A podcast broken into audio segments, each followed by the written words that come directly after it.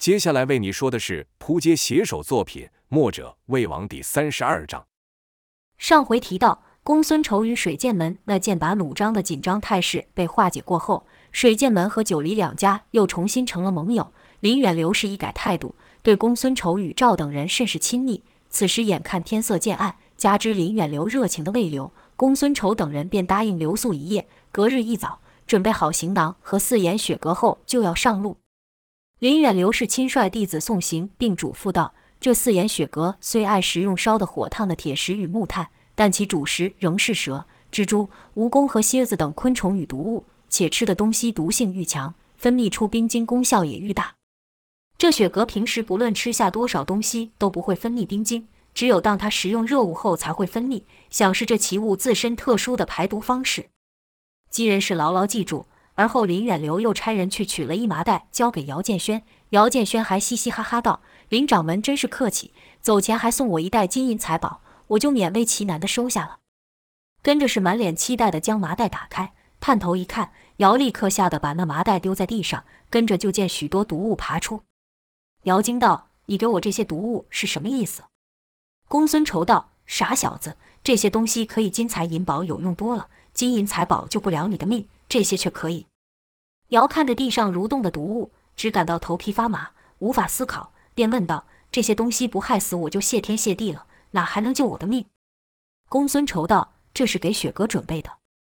林远流道：先生说的不错，这些都是雪蛤平时的食物，我想这一路上要你们突然去抓这许多毒物也是不容易，既然雪蛤借你们了，这些东西我们自然也用不上，便一定奉上。公孙仇已剑鞘在地上一阵挑，将毒物都给挑进了麻袋内，而后一手抓住袋口，放到姚的面前，说道：这里面可都是能救你小命的宝物，你自己好好拿着。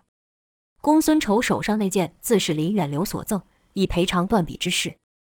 姚只得伸手去拿，这手一碰到麻袋，就感觉毒物在里面蠕动，好不恶心。这时水月一个晃身到了姚的身前，手一圈就以粗绳将袋口给系上，跟着念道：好歹你也算是一个男人，居然这么胆小。没有等姚回话，水月一晃身就退到了林远流的身旁。姚这才嘟囔道：这跟胆大胆小没一点关系，这玩意谁见了不恶心，你才是呢，一点都不像是个女人，亏你还生得这般漂亮。水月是淡淡一笑，而后林远流又送了一程，才与众人别过，几人便继续往长阳山的方向前去。途中经过一驿站，县外面拴着几匹马，是解开套索，牵马就要走。那马的主人见状，赶忙追出来骂道：喂喂，你们是什么人？光天化日之下怎么就抢马？眼里还有王法吗？看装束是一个军校，里面还有两个穿着同样服装的人，腰间皆带着佩刀。公孙仇装模作样道：王法？你说的是哪一国的王法？那军校道：这里是齐国的土地，自然说的是齐国的法。公孙仇故作左右张望，而后说道：这里是齐国吗？就我所知，这里不是鲁国的土地吗？那军校突然笑道：鲁国算是个什么东西？我大齐勇士一出，就把他们打连滚带的打回老家。言谈间甚是得意。这时其他几个军校也走了出来，附和道：鲁国人哪里是我们齐国将士的对手，对我们来说，我们是老虎，他们就是一群绵羊。另一人也道：别说是这点地方，早晚我们大齐会把整个鲁国都给吃下。公孙仇点了点头道：原来如此，这地看来是换了主人了。当此世道，诸侯之间是连年征战，江湖人士是一言不合便拔刀相向，诸侯之间是一眼不顺就发兵征讨，有些时候甚至是毫无理由的就出兵。城池易主之事在当时并不罕见，有时候一年之间城墙换上的旗号可多达数次之多。赵月华则是对那军校道：你喊什么喊？给你马钱就是了。那军校道：瞧你这女娃说的，我们还有急事要办，要你这几钱顶什么用？赵道：你这人怎么啰嗦个没有完，反正这几匹马我们是要定了，钱在这，你们爱要不要，不要拉倒。那军校道：哟，你这女娃好蛮横，人长得不大，脾气倒是不小，看来欠人管教，本军爷今天就代替你爹管管你。其他的军校像是看笑话似的，在那人身旁排排站着，说着风凉话道：下手可别太重了，要找这么一个俏的女娃可不容易呢。赵秀梅一竖，沉声道：你们说什么？有胆就再说一遍。乐君笑道：“再说一遍。”我就是再说十遍又如何？今日我就带你爹。那爹字刚说完，就听啪的一声响在他的脸颊上爆开。那军校根本搞不清楚发生什么事，眼前的老头和那少女好似根本没动过。他是一脸疑惑地看向他的同伴，其他军校也没有看清楚发生什么事，跟着那军校就觉得他脸颊火辣辣的痛了起来。突然见有人发出噗的一声笑，一名军校指着那人的脸颊上的手印说道：“你脸上那一巴掌是怎么回事？”那军校被打得莫名其妙，左右张望，喊道：“是谁？哪个家伙吃了雄心豹胆，敢打本军爷？”可他附近除了眼前这老头一行人外，并无旁人。那军校是恼羞成怒，突然拔出刀来，喝道：“你们几个耍的是什么把戏？”这刀刚拿在手，手腕立刻传来一阵剧痛，跟着就听当啷一声响，那刀便掉到了地上。这一下他可看清楚了，是那女子动的手脚。当然若非赵故意放慢速度，凭那军校的眼力自是看不出来。那军校连吃两亏，怒火暴涨，喊道：“这女的和这老头，不不只是他们，是这一群人都有古怪，弟兄们，把他们都给拿下了！”其他两人看伙伴被打，原本幸灾乐祸的模样就收起了，也纷纷抽出刀来，但那管什么用呢？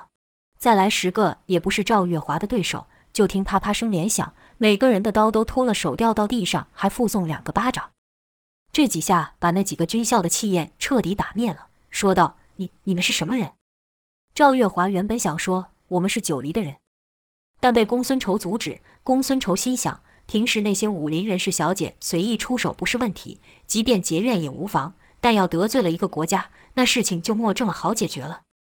赵知道公孙仇不让自己说，便狠狠地瞪着那几人。公孙仇是一言不发，但是缓缓地拔出了半截长剑，眼神冰冷地盯着那几个军校。几个军校被看得心下一寒，说道：“怎怎么？难道抢了马不够，你们还想杀人吗？”公孙仇这等模样，对那几个军校来说，比面上挨巴掌还恐怖。就看公孙仇唰的一下，又把长剑收进了鞘中，跟着弯腰将刀捡起，慢慢地走向一个军校，冷冷道：“军爷，你的刀掉了。”那军校抖着手接过后事，立刻跑走，直到跑远了，才敢出声骂道：“你们几个家伙死定了！你们给我等着！我搬救兵杀了你们些强盗！”姚建轩乐道：“以前都听人家说军爷蛮横，但跟你一比，那可差远了。”赵也笑道：“谢谢武功全废的姚大高手夸奖，你若是不喜欢，大可跟在本小姐的马屁股后面慢慢走。”姚道：“凭什么你能骑马，我就要走路？”赵道：“当然是因为这几匹马是我赢来的。”姚道：“什么赢来的？分明是抢来的。”这二人斗嘴之际，童风则和公孙仇问道：“这样做没有问题吗？”公孙仇反问道：“你觉得他们会知道我们是谁吗？”于是童风和石刚共乘一匹马，姚建轩和公孙仇一起，赵则单独骑马。有了马后，几人的脚程便快上许多，一行人是风风火火，急急忙忙地赶路。虽然几人是尽量避免走大道，以免遇上杨无惧等人，但有些道绕不过，仍不免要进城，刚好顺便补些食物和水。这日几人就来到了一座无名之城。为何说是无名之城呢？因这城上无插旗帜，且城门大开。几人坐在马上缓缓进城，就觉此城静的奇怪，是一点人烟都没有。有些店面开着，但桌椅都被翻乱，街道两旁的房舍是门窗紧闭，不知里面有没有人居住。再往内走，依旧是这番场景。姚便说道：“这里怎么一个人都没有，像座死城一样。”赵则道：“人没有没关系，你找找有没有吃的要紧。”这一阵赶路，几人身上的干粮都已吃完了，而且这一路上也无溪河，是连水都喝光了，没有食物和水，何止是人受不了，连马都愈来愈没力。童、姚、石刚等人就下了马，想找些食物。石刚来到一个房屋前，出力一推，就将门给推开。走近一看，里面除了简陋的桌椅外，什么也不剩。看来早已没人居住。前后绕了一圈，找到一个水缸，掀起一看，是早已见底。再往灶下寻找，也是空空如也。姚建轩则是往店铺找去，在店门外叫唤了几声：“有没有人呢？有人出个声啊！”等了一会无人回应，姚心想：“不会有鬼吧？”便大喊道：“没有人，我可就自己到处看看咯。”那门是半掩半开，姚伸手就推去，只推的门是呀呀的声响，跟着一片门板就倒了下来，哐啷一声，吓得姚氏暂时不敢动。过了好一会才敢继续往内走去，来到了厨房，里面是积满了灰尘，除此之外是什么都没有，连个铁锅都没有现着。童风则是在角落发现了一口井，苦于没有找不到装水的容器，正在四处寻找。姚这时正好走了出来，看到童风的样子，便问道：“师弟，别白费力气找了，这城就是个死城，什么东西都没有。”童风道：“我在那发现一口井，里面说不定还有些水。”姚这一听便兴奋喊道：“在哪里？快带我去看看！”二人就来到了井边，此时日正当午，太阳正射之下，居然但还是看不见底。姚便问童风道：“对了，师弟，你刚打算找什么东西呀？”童风道：“我本想找个桶子放进去，看能不能打到水，可找老半天都没有见到一个可装装水的东西。”姚左右看了看，看井边还有一条绳子，突然灵机一动道：“那有什么难？你把我放下去不就得了？”童风道：“放你下去？”姚道：“对呀、啊，要是里面有水的话，我直接装上来不就成了？”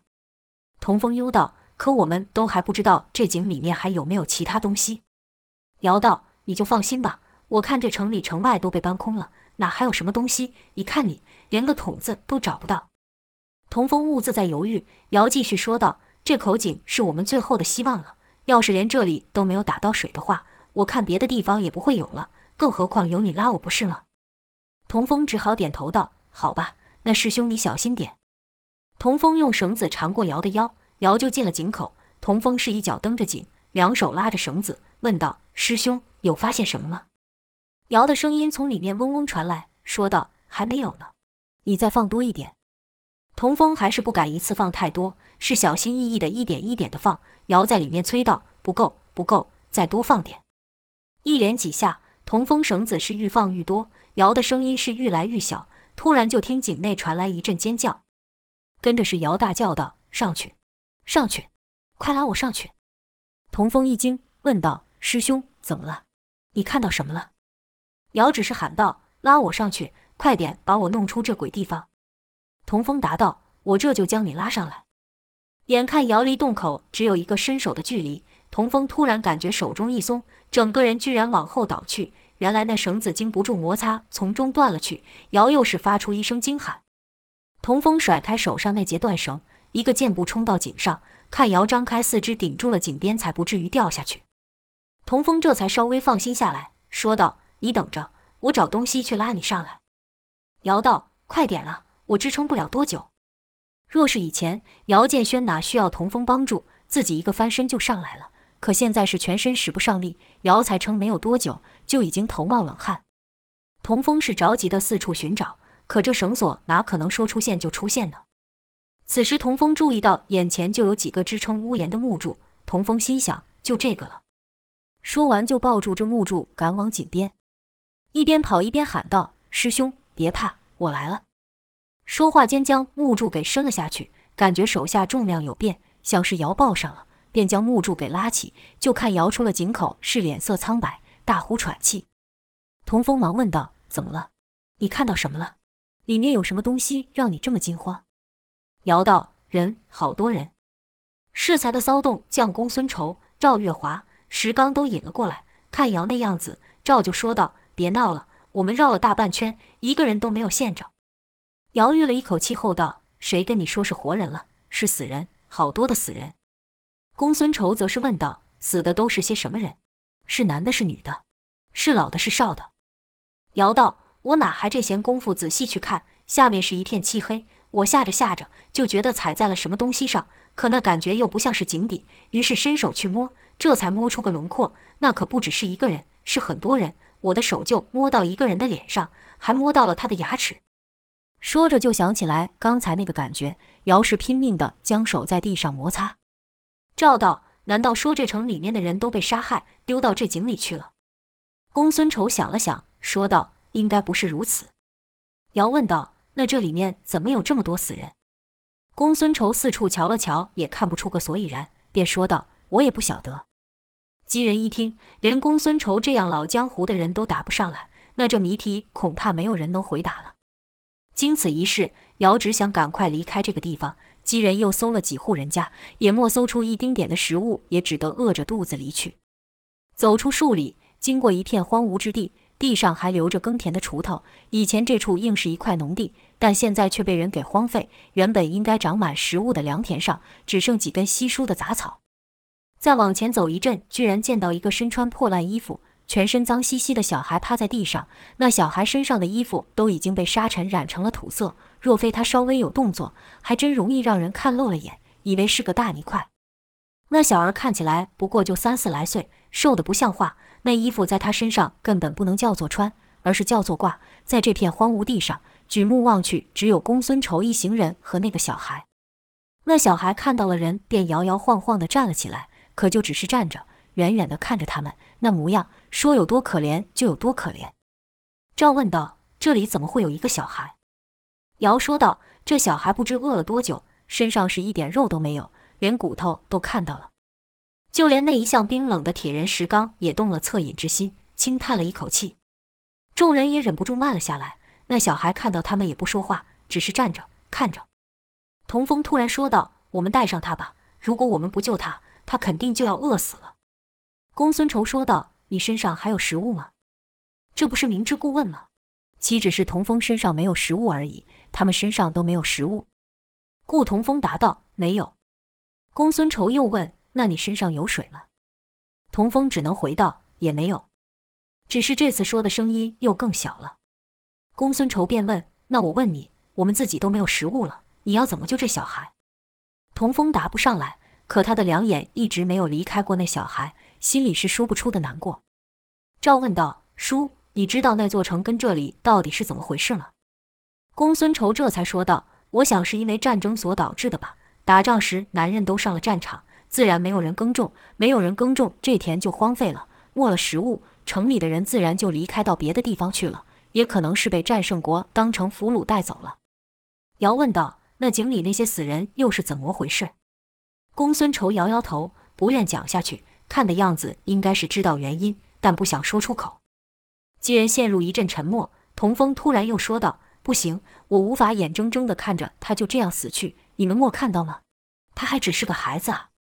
公孙仇心一软，口气不再像刚才那般严峻，缓缓说道：“这就是乱世，整个天下都是如此。像他这样的孩子可说是数之不尽。你要救他，你要拿什么去救他？救了一个，其他的你就是不救。有些事真的不是你我能力所及的，劝你还是放下吧。这世道就是如此，看不下去就别去看。”童风不是不明白公孙仇说的道理，但俗话说知易行难，这小孩就在他的眼前，要童风如何狠心的视而不见？姚见此情景，心里也甚是难过，也和童风一样想去救那孩童，可是他考虑的较多，心想我自己都没吃的，要怎么救他？到时那孩子依旧逃不了一死，便在心中默默念道：“对不住了，小鬼，现在我也是自身难保。”也对童风说道：“师弟，我也是不忍心，但先生说的不无道理。”石刚也拍了拍童风，公孙仇则是淡淡说道：“别看了，走吧，我们还有自己的事要办。”几人就缓缓走了去，可那孩童还是站在那，两个小眼睛就这样盯着他们，依旧不发一语。或许那小孩只要发出一个求救的叫唤，姚、赵等人便会忍不住上前。当姚、赵等人终于把头给别过，不再去看时，童风突然跳下马，朝那孩童跑去。几人回头去看，就看那孩童已经倒了下来，童风这才忍不住跑去。公孙仇叹了口气后说道：“白费力气，就算是墨图在此，只怕也救不了这小孩。”赵、姚、石刚等心里原也甚不好受，见童风过去，这心里才好过些。姚也立刻跳马跟了过去。再来是赵与石刚策马转向，公孙仇本是无意过去，但看赵都过去了，只好也跟在后面。童风到了孩童堂，一手将他给抱起，只觉得这小孩轻得不像话，不知道是几天没有吃东西了，看他的胸脯还有非常微弱的起伏。姚问道：“还活着吗？”童风嗯了嗯声，说道：“让我带上他吧，说不定再走一会，我们就会发现食物，说不定再走一下，前面就有水，说不定。”童风一连说了几个说不定，连他自己都觉得不太可能，可即便如此，他还不想放弃这小小的希望。童风看着公孙仇，公孙仇是无可奈何，只得点头答应。而后几人便继续前行，遗憾的是，那些说不定一个都没有出现，众人只能依靠天寒末料前舔着杂草上的几滴露水解渴。当童风要喂露水给那小孩时，才发现他已经死去了。童风昨晚都抱着他，可那小孩自从被抱在怀里后就没有再睁开过眼，童风甚至不知道他是什么时候死的。这一路上，童风等人也不是没见过死亡，甚至自己也好几次与死亡擦肩而过，但从来没有过这种揪心的感觉，像胸口被堵上一块大石一样，那种无能为力的感觉，童风等人还是第一次经历。童风亲手帮他挖了个坑，埋了进去，赵、姚、石刚也来帮忙，可过程中几人是互不说话，好像说什么都显得多余。而后几日，这感觉一直萦绕在众人的心中，迟迟不散。直到第八日，几人终于来到了长阳山一带。这长阳山位于齐国、鲁国和两国交界处，除了地形特殊外，无资源可取，故对这两国来说，这地方就是个死地，毫无作用之处。但对那些草莽中人，这地方却是个福地，于是来这里的勇士、义士、死士等是愈聚愈多，而且这些人是个个身怀绝技且不怕死，这里就逐渐成了独立于诸侯国外的第三势力。这长阳山一带并非只有九黎这一个帮派，是大大小小的帮派林立，但都以九黎为尊。原本童、姚二人以为水涧门内依山势高低而建的景色就够气派了，可此刻看到了长阳山，才知道什么叫小巫见大巫。因为这长阳山不是仅仅是一座山，而是由各种高耸入天的尖山怪岩所组成，且在群山环绕当中，有一座山特别高耸，且那山和群山中间隔着一道宽阔湍急的河流，不知是否什么缘故，在这里的云层看起来似乎特别的厚。此时虽然是白日，但阳光却无法像在其他地方般痛快地洒下，好似这里常年都是昏昏暗暗的，且弥漫着蒙蒙紫气，带着阴森之感。童风看了好一会，才说道：“没有想到这世上居然有这种地方，简直是得天独厚的一座天然的城池。”赵回到熟悉的地方，心情自然就好了起来，说道：“你说的那地方叫做洛神峰，也就是我们的大本营。”姚则是心想，这里这么阴暗，比起我们的无极洞那可差远了。姚问道：“可这要怎么过去啊？”公孙仇道：“想上洛神峰，得先过通天桥。”童风便问道：“通天桥，那是什么？”